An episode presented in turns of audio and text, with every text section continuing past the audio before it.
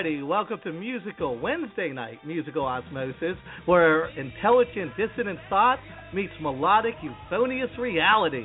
I am your musically magnanimous host, Nicholas Saucy One Catsaurus, broadcasting to you live from the shadow of Hurricane Mountain, Tennessee.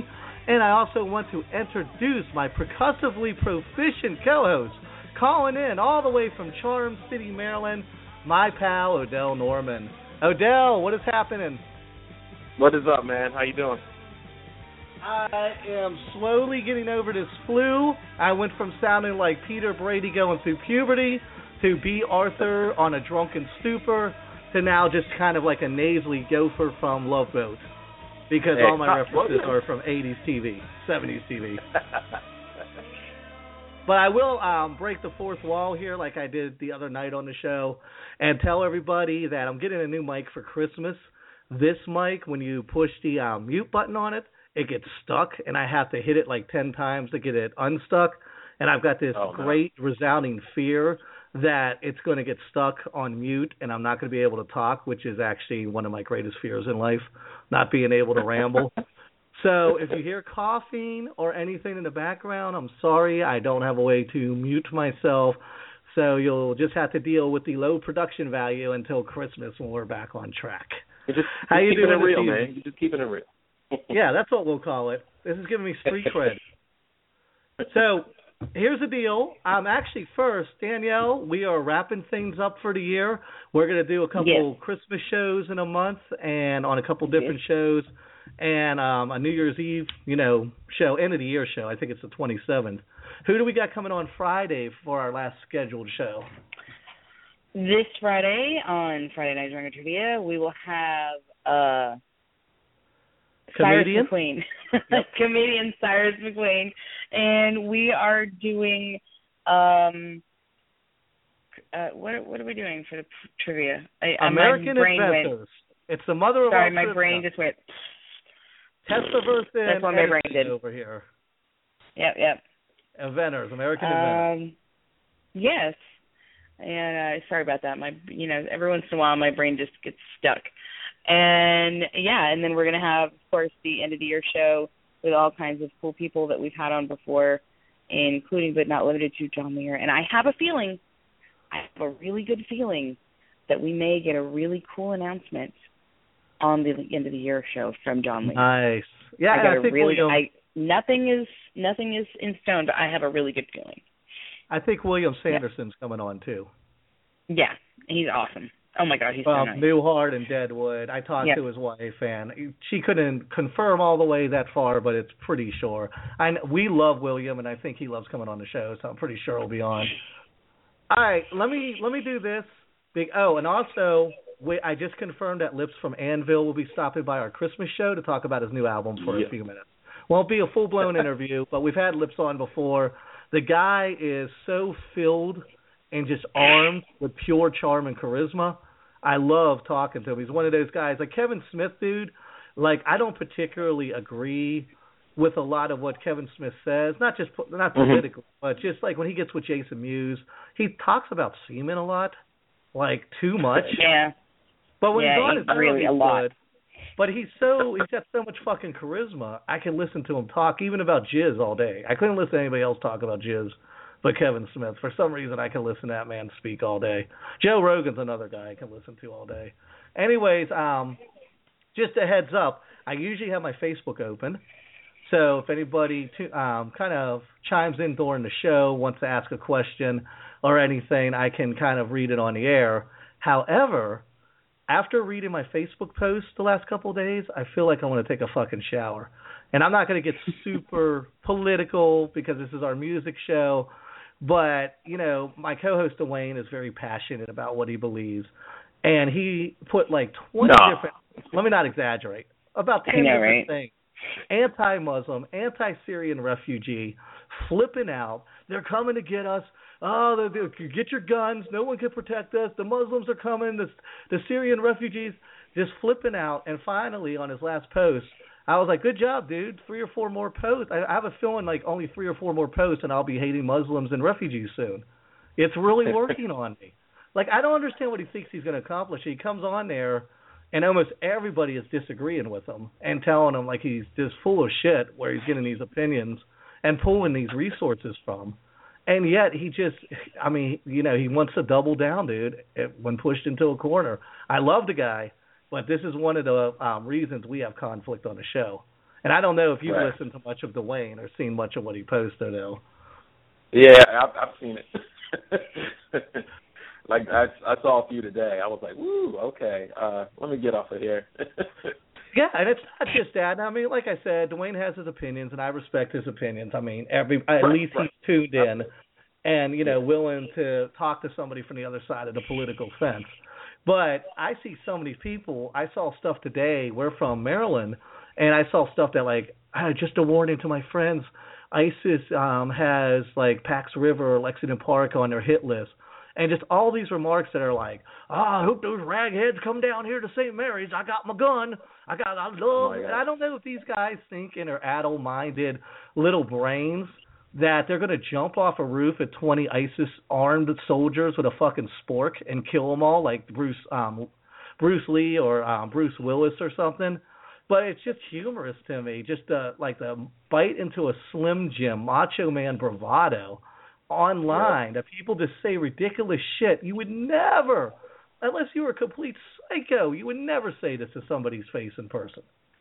Well, that's the good and bad of social media, man. Everybody has a soapbox, so you know, you don't have to think. You know, you throw 140 characters up there, and then somebody's putting some stuff, and then you know, then they think after they say it, and then they're like, oh, okay. But you know, like I said, the good and bad is, you know, usually that first response is pretty much your honest response to things. So it makes you think, man. It definitely does. Absolutely. Okay, I'm going to get off the political rant. I don't know how many people listen to all four of our shows, or someone's like, yeah, I can't get into the political stuff, or I'm a teetotaler, as Al Piss said the other day, so I'm not into the drinking, the drunken trivia thing. But I know people don't come here for my political opinion. They could get that on Sundays. So I will move on to something fun. Odell, let me drop this on you kind of unannounced and try it out, because I want to start doing on Wednesdays, the days of our shows, This Day in Musical History. And I pulled a few facts I thought would be fun, and we'll see if it works or not. Okay, so today in musical history, 1956, Fats Domino appeared on U.S. TV, Ed Sullivan show, performing Blueberry Hill. Were you a big Fats Domino fan? Well, my folks were. My grandparents were, and my folks were, so I was brought up in that, like Fats Domino, then all, of course, like, you know, Little Richard and Wilson Pickett and those type of artists. But yeah, I mean, you got to think, man. 1956? 1956, Ed Sullivan, really big shoe. Ed Sullivan show. There's an American man on that doing that song. That's amazing. That's a big moment in history, actually. A lot of people, I don't think, realize that. Okay, 1970, Led Zeppelin III was at number one on the UK and US album charts. Question, full disclosure to you and D, have you ever made love to Led Zeppelin III? No. I couldn't even identify what song that is at the moment. I got like, a whole lot of love. Oh, no. Stairway to Heaven. I'm sorry. No, I've never been in a cheesy 70s porno, so I can't say I've ever done any of those things. That was before my time. That was a little bit before my time, so unless, you know, with some older woman that, you know, I don't recall. No. Well, you know, every 70s movie set in the 70s are always making out to Led Zeppelin 3. Oh, yeah. Well, what was it? You can't watch, like, Dave. It wasn't Led Zeppelin 3, but in Fast Times at Ridgemont High, right? Remember? You knew the key was when my man put on Zeppelin going down the road. It's on. Yeah, that was Led Zeppelin 3 album, because even that, his friend was like, you want to score, put on Led Zeppelin 3. You want to score, yep. He played this. All right. 1970 as well, Jerry Lee Lewis and his wife and cousin, Vera Brown, divorced in Memphis after 14 years of marriage. He made that shit work 14 years. R. Kelly should take notes. It's like, no, stop. Yeah. Right. Get to the next level. 1976. Richard Hell and the Voids. Voidods. Voidods? I'm not familiar with this band. But they made their debut. The reason I listed it is they made their debut at CBGB's, which I am familiar with and I've been to and I love. 1992, take a little jump here, British group Black Sabbath were honored with a star. I did not know this. A star on the Rock and Roll Hall of Fame. Or Rock Walk in Hollywood. Is that different than Walk of Stars? Mm-hmm. I don't know. I would think it's in the same vicinity. It would have to be. Right. I mean, unless they have one block just for, you know, like actors, and then another block for musicians. You know, it's crazy. A few times a year, in the middle of the night, somebody goes out with a jackhammer and steals one of those stars off the fucking Walk of Fame and sells it on the black market. How the hell do you move product like that? And do it so stealthily. No, it still hasn't been caught. Yeah, how do you ship like Marilyn Monroe's star to Guam or whoever the fuck's buying it on the black market? Exactly. I mean, somebody's going out there with a drill in the middle of the night. You know, nothing to see here, folks. Nothing to see here. We're good. Just doing some work. Doing some work here.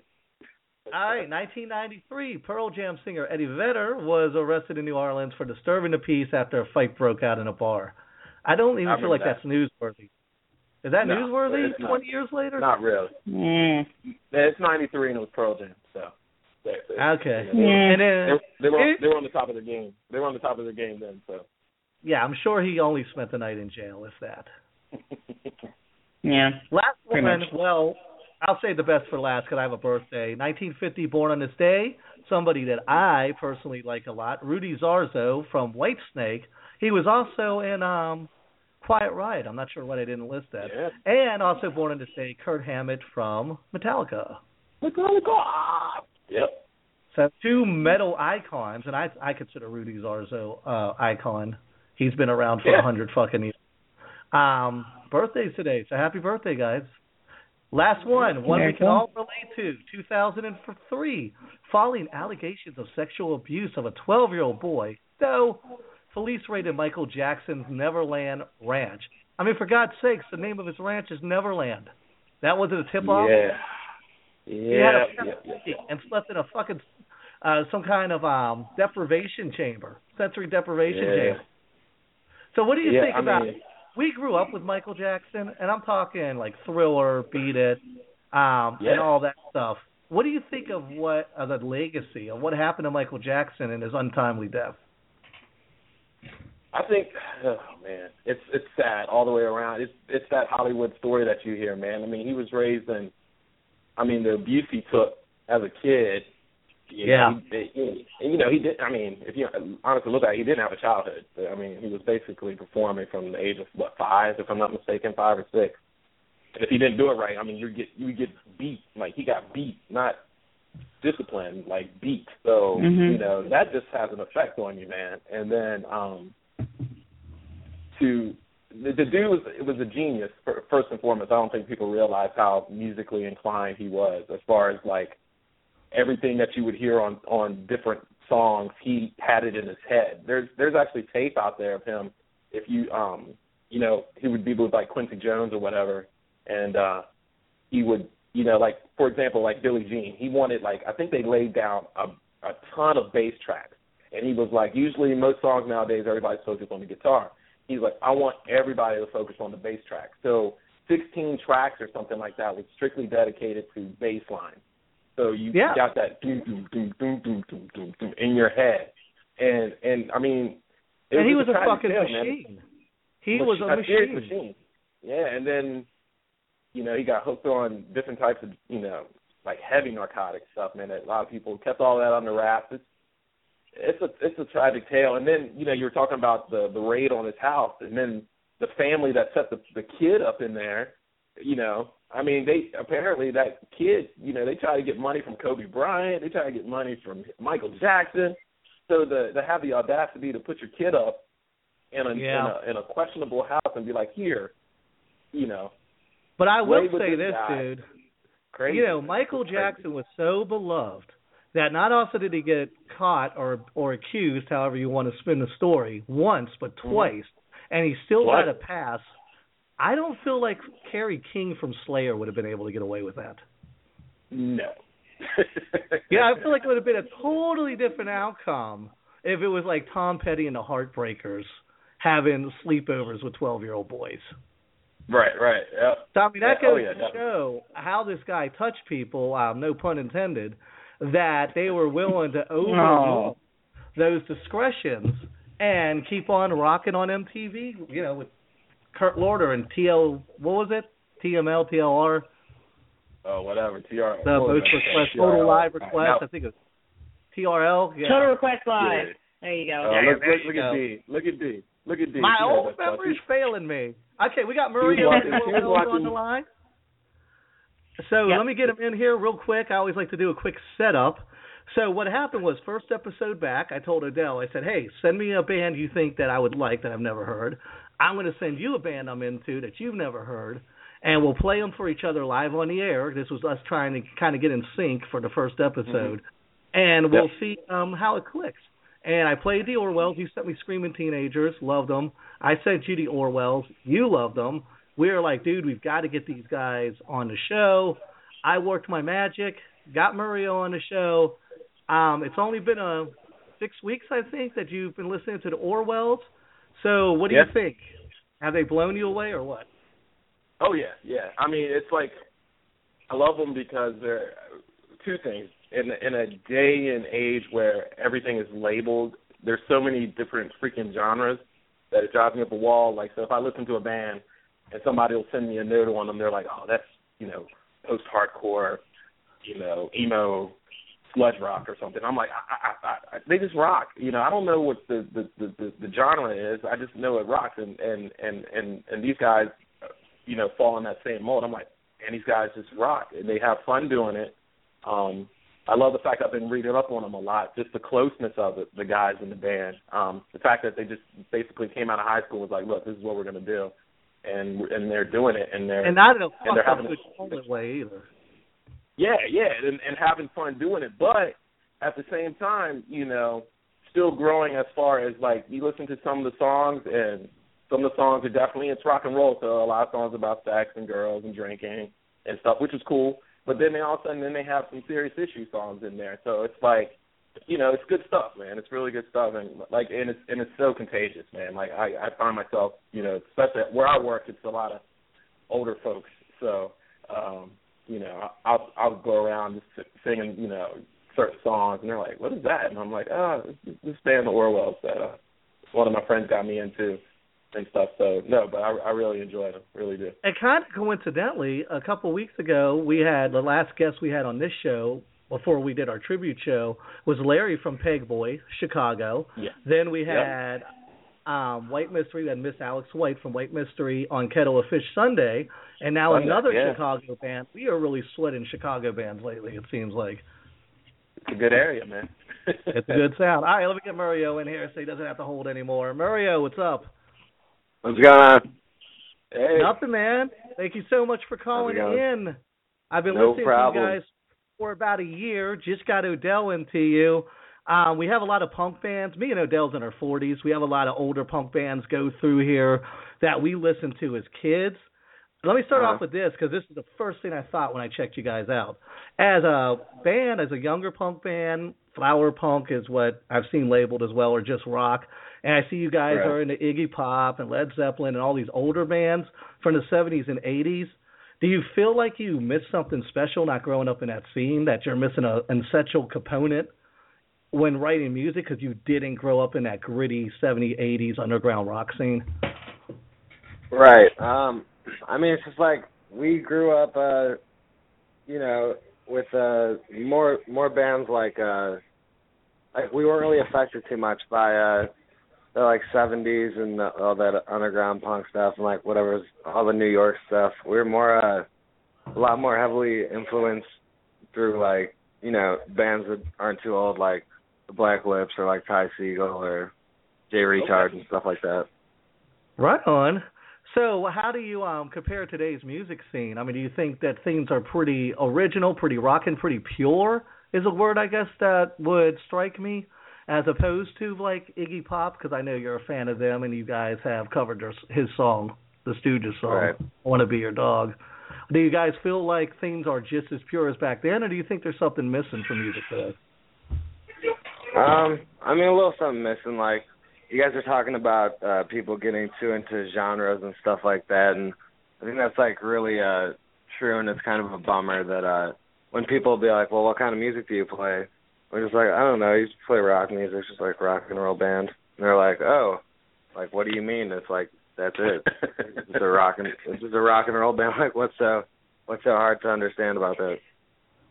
People exactly. would have put stuff in boxes, that's for sure. Go ahead, Odell.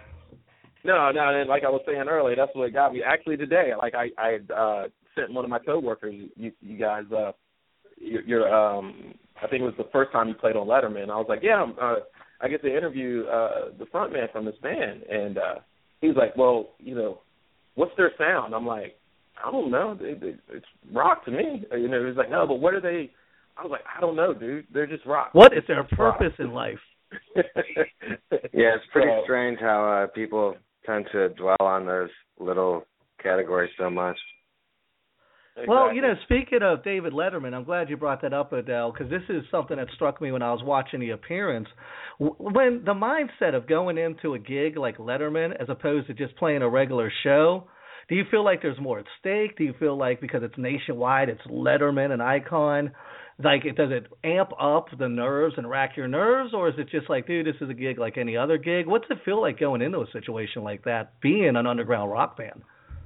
It was, like, definitely the most, like, nerve-wracking thing, like, in my whole life. I'm not going to lie about that. But, yeah, like, the whole day I don't think I said a word until we played.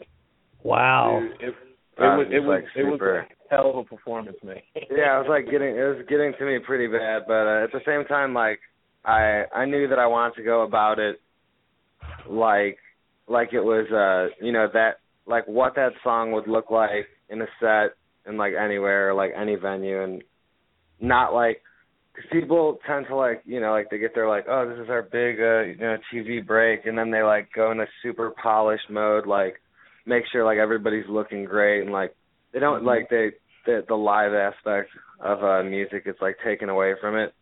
So, I don't know, I kind of wanted, I don't know, just going into it, I was really nervous, and, it was getting to me, but I kind of tried to, like, not take it so seriously last minute, and just didn't want to do it, like, perfect.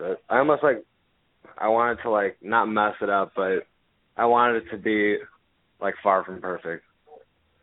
Well, I mean, a mission accomplished. I mean, you guys seemed really natural and raw, and the first thing it reminded me of when I watched it was the first time I saw No Effects on Conan O'Brien. And I was like, this has that vibe of I'm here to do something. I don't give a fuck. I'm not trying to live up to an expectation. I'm just going to rock like I always rock. I got that right? Mind frame-wise? Yeah. That is the exact mind frame that I was going for. Yeah. Nice. And Letterman loved it, too. And that's the thing. Because that dude's seen so many bands come in and out on that stage. And I guarantee you there's probably been some nights where he's just like, okay. Yep, and then finally, like, thank you so much for that. we really needed that here. Yeah, it was pretty surreal. Were you shocked when he asked you to play another song? Because he looked a little bewildered out there when he was like, "Hit it again." Well, yeah, because I had never seen anything like that, and also they were very like strict, like the people behind the scenes with like you're gonna play your song and then like you know like that's it, like shake hands, walk off, like because they're like. You know, they got, like, a time thing going on. So they were very, like, you know, like, do what we say and just do the song, and then that's it. So when, you know, he's saying, he's, like, going against everything that you were just told, like, you know, 10 minutes ago, telling you to keep going, but you got, you know, your guitar's got no strings, and you're just, like, confused. And, you know, you're just, like, just the weirdest, strangest thing. Yeah. Yeah, but that shows you're lighting a fire under him and Paul Schaefer. I mean, look what happened with Paul Schaefer and everything. Like, I mean, you definitely rocked them, for lack of a better term. Yeah. So, all right.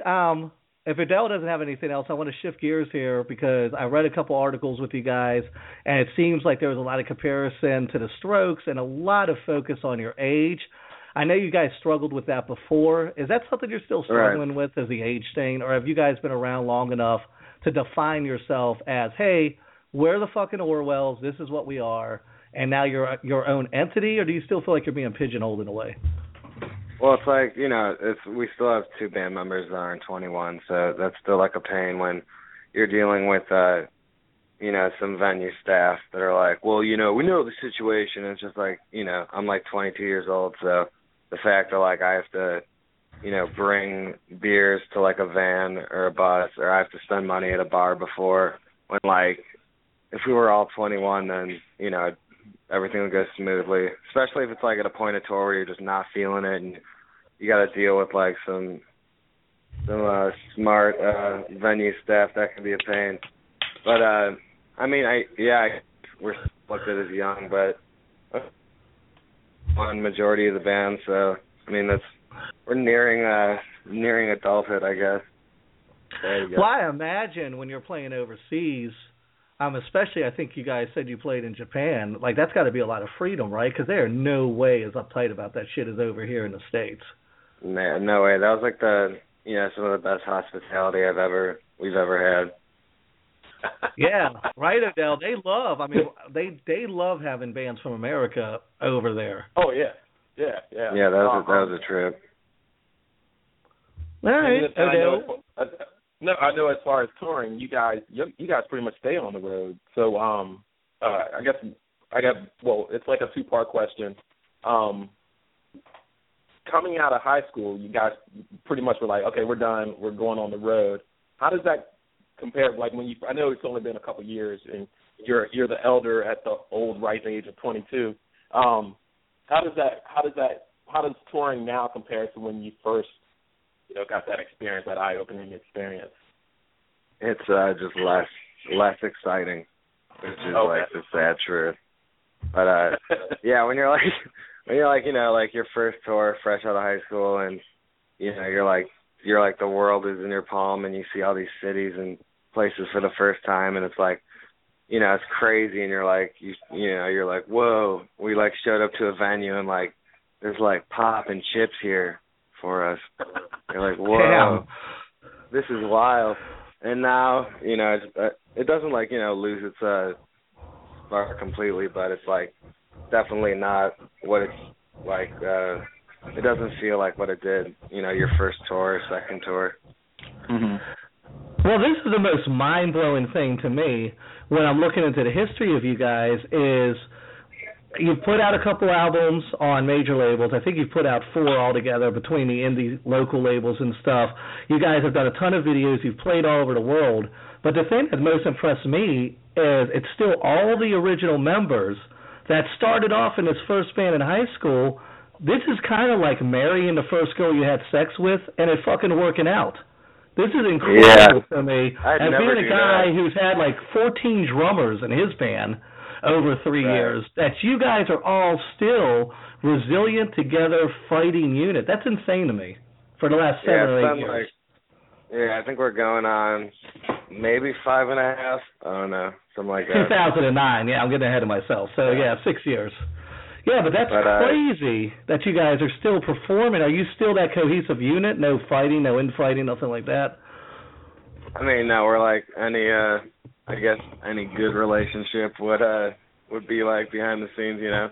Not too, you know, we're not like the perfect couple or anything, but you know, it works and we have fun and we're still together. So I mean, that's all that matters.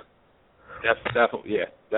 I mean, like just looking at your interviews, most of the interviews I see all of you guys together doing it's very, you know, I mean, you have done, you know, I've seen you and Matt do solo interviews, but for the most part, you guys do them as a group, and it's just, it's funny because the way y'all just bounce things off of each other, or the way you give each other looks like, you know, like, this. Yeah, I mean, we're like the five most different people you could ask for, and then we're put together, we're like all just so different. It's like pretty crazy that You know, and I'm like, maybe that's a reason why it's, you know, works so well, because like when it's like, you know, time for music, like we're all together and like we do our thing. But then like when we're not, you know, playing music and touring, like I know everybody like thinks that like, you know, bands get off stage and they like make plans to like do like, you know, best friend activities, but like we're like totally different people and we all have our different types of friends and we all do our own thing. And but you know, we still write when we need to write and we play shows when we need to and we have, you know, great fans and it's all good. That's cool. That's cool. Well, you know, another thing that really kind of struck me too is I was going through looking at all the videos, and like I said, I've been listening to you guys for a year, so I know all the music, but I always like to go and look at comments on videos and see what the masses are saying. I got to tell you, dude, all the comments were positive. I'm like waiting to see like a negative comment, and people fucking love you guys. Nobody has that is an accomplishment in itself on the internet to not have any trolls. But people, I mean, I got to imagine when you go on the road, dude, people are sweating you pretty hard, right? Because it's nothing but positivity when I read about you guys. Yeah, I mean, not like, I mean, on the road, it's like super positive, and I've yet to have like a bad fan or somebody like, you know, way out of line. Like it's all really, really good people, really nice things. And, you know, we have a good relationship with them. I think that says as much about the fan base as it does the band, right? I mean, do you think it's because your fans really get it? They understand the purity of just, we're here, rock and roll, here's our set, good night. Is that what's going on? Yeah. Yeah, and then, like, I've noticed with our fans is, like, it's almost primarily, like, either really young kids or, like, you know, not, like, old, but, like, not mid-20s, you know, people, which is good because, you know, those kids are going to, you know, get older, and then we'll get our, like, mid-20s fans in, like, 5 years or something. And, you know, older people are showing their kids and, Bringing their sons and daughters to the show. It's a lot of like kids and parents and like everybody's having a good time, and there's no like demographic really of our fans. It's very like all over the place and widespread, which I think is a good sign. Sweet. Does that fan demographic or the energy from the fans change based on who you're playing with? Or are you seeing a lot of those guys are there to see the Orwells and you're not really seeing a gap between the band you're playing with and yourselves? No, I mean, it's nice to have like, you know, young kids losing their shit, but, you know, I get to, it's, if you know that everybody's there and cares and came to see you, then it's pretty easy to just feed off, you know, whether it's an older guy, you know, like tapping his foot and drinking a beer, or it's like some kid like totally like losing his shit batshit crazy, like, you know, they're all there for you, then you can like, you know, tap into every form of energy. So what constitutes a bad night for you guys? Like what would you say would be like, this night we just didn't hit our mark? Is it the crowd or is it the band? I mean, it's got to be on us, but we definitely, I don't know, a bad night could be, you know, a group, it could be a group of shitty, you know, people in the audience that are, you know, trying to stir some shit up or, you know, like just came with not good intentions. That could fuck up show, or, you know, security going too hard and, like, slamming kids around. That'll help me out of them. Like, in there. Those are, like, two biggies where it's, like, security's a little too crazy and they just, like, hurt some kid, or there's, like, some kid that just came to talk shit and, like, wants to brawl and, like, you know. So it's, like, as long as, you know, the audience came with a good intention, it's pretty hard for the show to go bad, and if the venue's cool, then everything should go accordingly. But there are those nights where just a couple bad eggs or not great staff. Yeah, yeah. Well, let me ask you this, because I feel like you being so young, the world really seems like your oyster. What bands do you guys still want to play with, and what festivals do you want to play that you haven't got on the ticket yet? Do you guys have like a giant outward goal, or are you like, we're just playing it by the moment and just doing our thing? Festival-wise, I think we've played everything that I care to play. So, nice. You know, like Lala and Coachella were like the biggest in my mind, and we did those. So, and the festivals keep rolling in, which is great, and there's a lot of great new ones, and Shaking Knees is really great. I think we're getting on that again this year.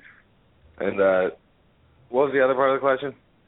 What bands do you still want to play with? Are there any bands you haven't played with yet that you would love to play with? Love bands that I love. I love Foxygen, and I would love to play with Ty Segall. Okay. Because that dude's just like, that's like the, I think he's like the top of, like, as far as like coming out with new material and touring like crazy and changing, you know, not doing the same thing over and like constantly developing and changing and like trying new ways and just like, you know, dropping like a mainly like acoustic album, and then like he just does whatever he wants, and yeah, it always sounds great to me. So yeah, I'm gonna see him Friday with Fuzz. Like, you know, you could just like drum in a stoner metal band. Like, he's got no like, it's just like amazing.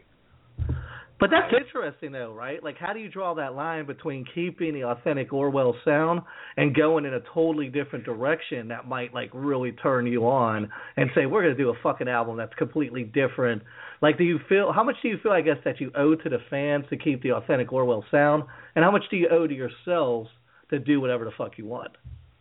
I think it's a lot more important to do what's going to make you feel good, like, say, we just made an album that's like a very, you know, it's gonna, you know, fans are gonna love it, and like this is like the time that, you know, we were just the new stuff sounds great and it's very us. But if the one after that, you know, we wanted to do something with like, you know, horns or like acoustic or, you know, backup singers or other, like get other artists, like if that's what like felt right to us and like that's what sounded good and like made us happy, then that totally comes first. And like, if we toured like, you know, if we toured like a weird album and like, you know, fans were like pissed, like they just want to like rage and like, you know, get belligerent and like done like tough shit, because if you want us to like, you know, keep making music and keep coming around, then like we need to cater to our own like, you know, creativity first, and then or else it's not going to last.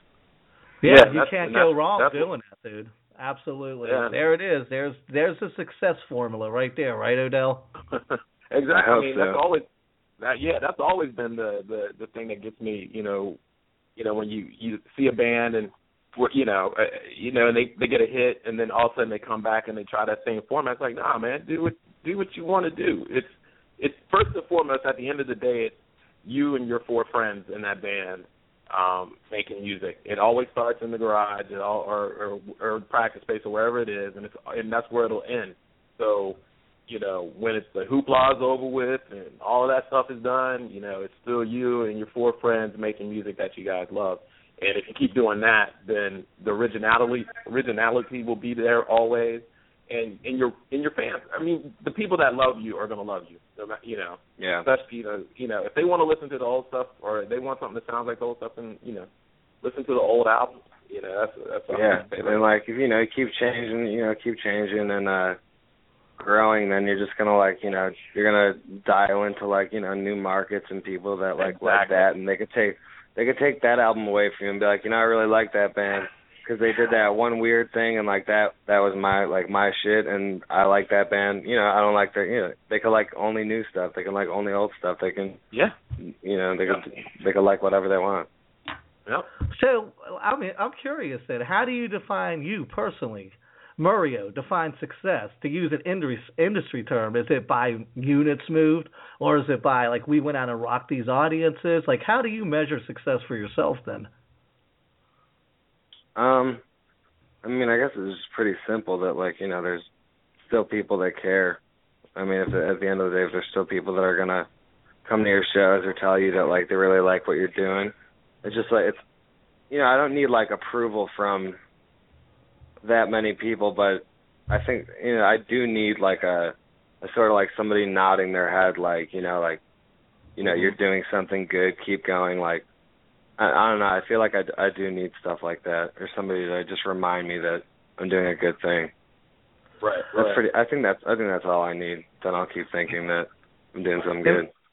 And I imagine getting turned on to new good music keeps you going too, right? Because that keeps me going just in my everyday, like, gray 9-to-5 job life when I'm not doing this. Yeah. Yeah, sometimes it's hard though. Like, you know, people be like, well, what, like, new bands are you into? Like, what album rules? And you're like, I don't know. Our new album rules. And, you know, I hope, you know, people don't pass us up. It's like, you know, it's very, like, competitive, and I get turned off by a lot of, like, guitar rock music, where I don't really listen to much rock and roll. Like, I think I, like, keep up with, like, hip-hop and rap more, and, like, I get more out of that. Wow, so you're more of a lyric guy? I'll let you get right to it, Odell. Let me ask him this. Are you more of a lyric guy when listening to music, then, than an actual sound guy, music guy? That's a little of both, you know, like I like a lot of lo-fi stuff where you don't know what they're saying, but, like, you know, the emotion and, like, you get something out of it. But then I like, you know, I like when you can hear every word and, like, you can, you know, pick it apart and think of, like, interpret it yourself. I like that aspect too. Nice. Sorry, Odell. Yeah. Go ahead. We've got a little bit of a delay. I was just saying, I was thinking the same thing. I said a lot of, you know, the really good artists, they do look outside the box. I've seen interviews with Bob Dylan, for crying out loud. The dude's like 150 years old, but it's like, you know, he'll be like, well, you know, I like this particular DJ, or I like this particular group. And you're like, man, Bob Dylan's checking them out. So, you know, but that's what keeps it fresh. And you know, and there's no law against, you know, taking influences from other genres or other and bringing them into what you do. And yeah, I mean, I kind of like keeping that, like, that. It's almost like separate. Like, when I want to, like, you know, write songs for, you know, lyrics for us, and I'm, like, listening to our music, and then, you know, that's almost like, in a way, that's like work. And then, like, when I want to, like, have fun, I can, like, you know, throw on some weird like. I don't know, I've been listening to, like, a lot of, like, just, like, some weird, like, synth shit, or, like, some crazy, like, just, like, really ignorant-ass rap that I could just, like, I don't know, like, not think about anything to. Just, like, exactly. Good vibes and, like, you know, just, I don't know. It's, like, almost I don't want to think about, like, really good new, like, rock music, because, like, if we're not doing it and it's somebody else, that's just another, like, person in the way. There you go. Wow. That's interesting, though, that you have to kind of go there to decompress from the other side of your life. I mean, do you find that it's hard to kind of separate the two? Because it seems like it would be a challenge, right? Yeah, it is. It's pretty difficult, especially when, like, you know, if somebody, like, you know, somebody hasn't seen you in a while. It's like the first thing's, like, something about, you know, music or the band, and it's like, you see any good fucking movies lately? Like, you want to talk about anything else? Like, you know, like, family and shit? Like, anybody going to, you know, ask how I'm doing as a person? Like, if I'm seeing anybody? Like, so the new album, what's it about? Yeah, right. So you always feel like you're under the microscope then. I mean, I could definitely understand that. That's pretty intense, man, that you have to go through that. And that's a lot to work through, especially in your early 20s. Me being an old man, looking back to my early 20s, I wouldn't be able to handle that shit. I'd probably flip out. Yeah, it's like I kind of like, I mean, it's good because I grew up a bit, but, like, at the same time, like, now I got to, like, watch my tongue and, like, watch what I do in public, and, like, it's kind of ridiculous, and, like, I don't know, like, you know, I can't even, like, you know, get arrested, like, little fun things like that without there being, like, an article about it the next day. Yeah. Like, you know, it's like it's almost like, is that what I have to do? Do I have to, like, you know, like, have a meltdown or something to, like, get some press? Like, sometimes it's ridiculous. There's definitely a lot of scrutiny. All right, let me go here because this is something I want to know. What do you want people to know about the Orwells? Like, there's a lot of people probably listening that are fans of the show and may not even know who the Orwells are. What do you want people to know about them, and why should they go check you out among the fucking white noise of the millions of bands out there? Pitch yourself. I don't know. I'm putting you on the spot here a little. I mean, I'm not. I don't think we. I guess just like we're not bullshitters, and we're just like we're just we're not. I'm not gonna pretend it's some like elaborate new thing that we're doing. We're just like making we're making rock and roll music, and we're gonna try to make it as good as possible, and like have a lot of fun at shows. And I mean, like there's just like it's no bullshit. We're just another. I mean, yeah, we're just another band. Like we are. That's it. We're just a band. We're not like I'm not gonna like spew some philosophical shit. Like we're just a band that makes songs, and we're trying to make them as best as we can and have the best shows that we can, and that's all anybody should want out of a musician. And have fun with it, man. Enjoy it, dude. Enjoy it. Go as long as you can. Like you said, hey, it's you're blessed, man. Seriously, for you guys to be able to freedom to come out of high school. God bless your parents, if whatever people that backed you, and we're like, hey man, go and do your thing, man, because cause people get caught up in this world, and it's a good thing when I read the articles on you guys, like, hey, yeah, we just got out of school, and we were like, boom, we're gonna do this. And I do have one question. I read in an interview that you guys did, and have any of y'all gotten tattoos yet? Oh, our drummer's got an Orwells tattoo. Okay. And that's like the only legit one. And then I'm thinking about going in, maybe getting something done pretty soon. But all right. Yeah, I want to make sure it's legit. Like I don't want no fucking jail needle tattoo. I want an artist. You get a little yin yang symbol on your. I'm not trying to get some fucking infected ass Big Pen fucking tattoo, but when I like find some. Like, Tasmanian devil with a fucking Confederate flag, like I've seen people get. Yeah, I'll save that. I'll save that for when I do real jail time. I get a legit jail tat. But for now, I'm gonna wait till I find a cool artist I'm comfortable with, and go in and have a little talk, or however you get a tattoo done. There you go, man. Right on. All right, last question. It's the most obvious question, but I was. I'm a studious guy. I'm scouring the interviews. This question was never asked. I can't believe it was never asked. The Orwells, did you name the band after George Orwell, Animal Farm, 1984? How did they get that name? Nah, it's just technically, yeah, but it was some lazy kid shit. We were like, somebody brought it up, our bassist brought it up, that sounds kind of cool, and at our high school in the time, it was, really obscure, the shittiest band names I've ever heard, really just weird, nonsensical shit. And then we're just what happened to, the bands? What happened to just, straight up black and white, the, and then, a last name, the Ramones. So we were yeah, we could just, pick a cool last name and just, throw the on it. And then we, all had that book in school. We were supposed to read it, and then we were yeah, that sounds okay for, the next show or whatever, but then we'll change it. And then we were just lazy-ass kids, and then it was too late. Well, that's amazing. All righty, Mario, tell everybody where they can find you, what they're working on. I want to thank you so much for calling in tonight. All right, we are working on the new stuff, and we're going to finish it up, come January. So I'm thinking maybe, spring, late spring. Get ready to hit up the record store, Best Buy or whatever, wherever it's going to be at, Target, Petco. And then, that's it. We're working on it, and it'll be done soon. Nice. Where can we find you online for all the fans who just got turned on to you? Online. Put us in the little Facebook search bar. You can go there. You can just put in ourband.com and, grab some shirts, some tickets for upcoming shit, and Google. Just Google that shit. Right on. Thanks, all righty. Thank you so much for calling in. It was an absolute delight, sir. All righty. Thank you. All right, later.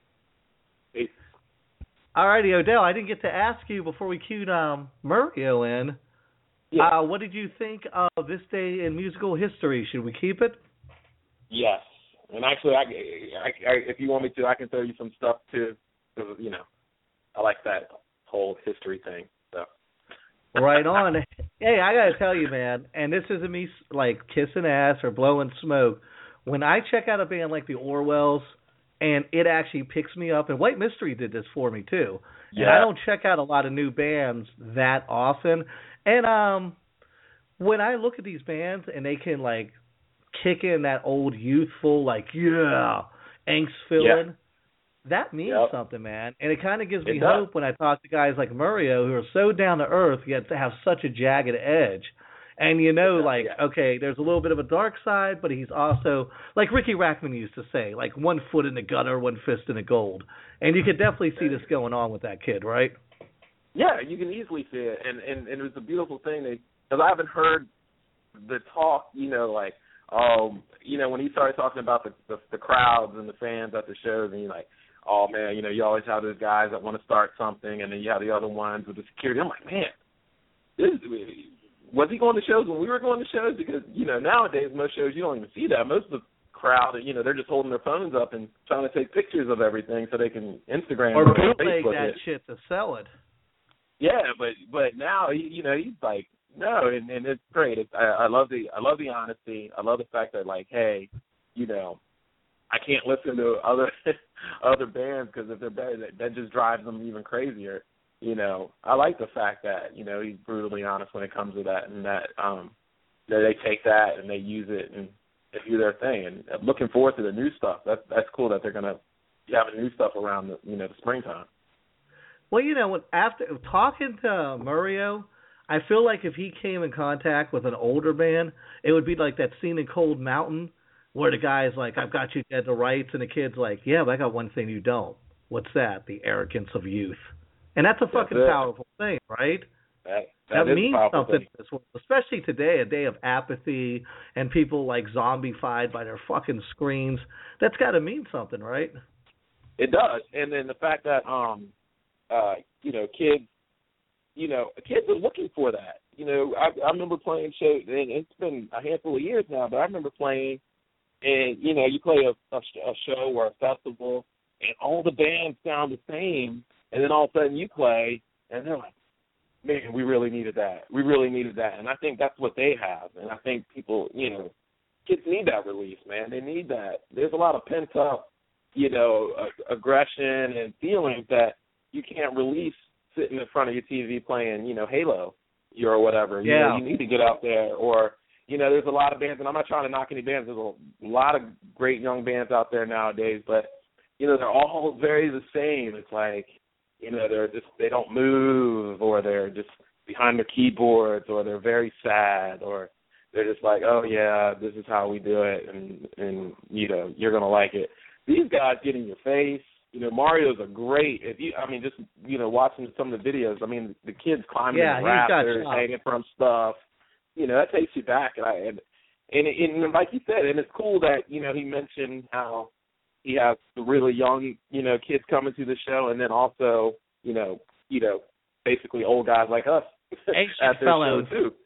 Yeah, ancient, you know, the Social Security guys coming to the show because ARP crowd. Yeah, because it's like that's what we love. So when they see these young guys, like yeah, these young guys get it. They get it. You know, why not go and see them? They're taking me back. Absolutely, man. It gives us hope. All right, we're gonna wrap it up. I am going to end with some Orwell's Let It Burn. We will be back for our big Christmas episode. We're putting together something probably kind of special, right, Odell? Yes. Can't wait. December 8th, you said 18th? 16th, yeah, 16th, December 16th. Lips from Anvil will be on. I'm going to get some other people that we've had on the show this season and previously when I did this way back couple years ago, and just kind of have everybody check in, share some Christmas stories, drink some eggnog, and have a fun time. I'm not doing politics during the holidays. I'm not doing anything that's going to bog my soul down because it's really taxing fighting with assholes on Facebook all day. I'm just after tonight, or tonight was fun. After last Sunday, I am off the grid as far as mixing it up politically. I might do a Facebook post here and there, but I'm not talking about this shit. I owe too much to my family to like sit here and be pissed off. And I'll keep posting the greatest man ever, or for at least this week thing too. So you'll see that on Fridays on the musical osmosis page as well, too, which was awesome. Thank you. Mm-hmm. I saw the other thing you put on our page, too, so thank you. Oh, no worries, man. You're interacting. That's what I'm trying to say. All right. We got a couple minutes left, so let me play some Orwells. Let it burn. Good night, guys. All right, man. Happy Thanksgiving, brother. You too.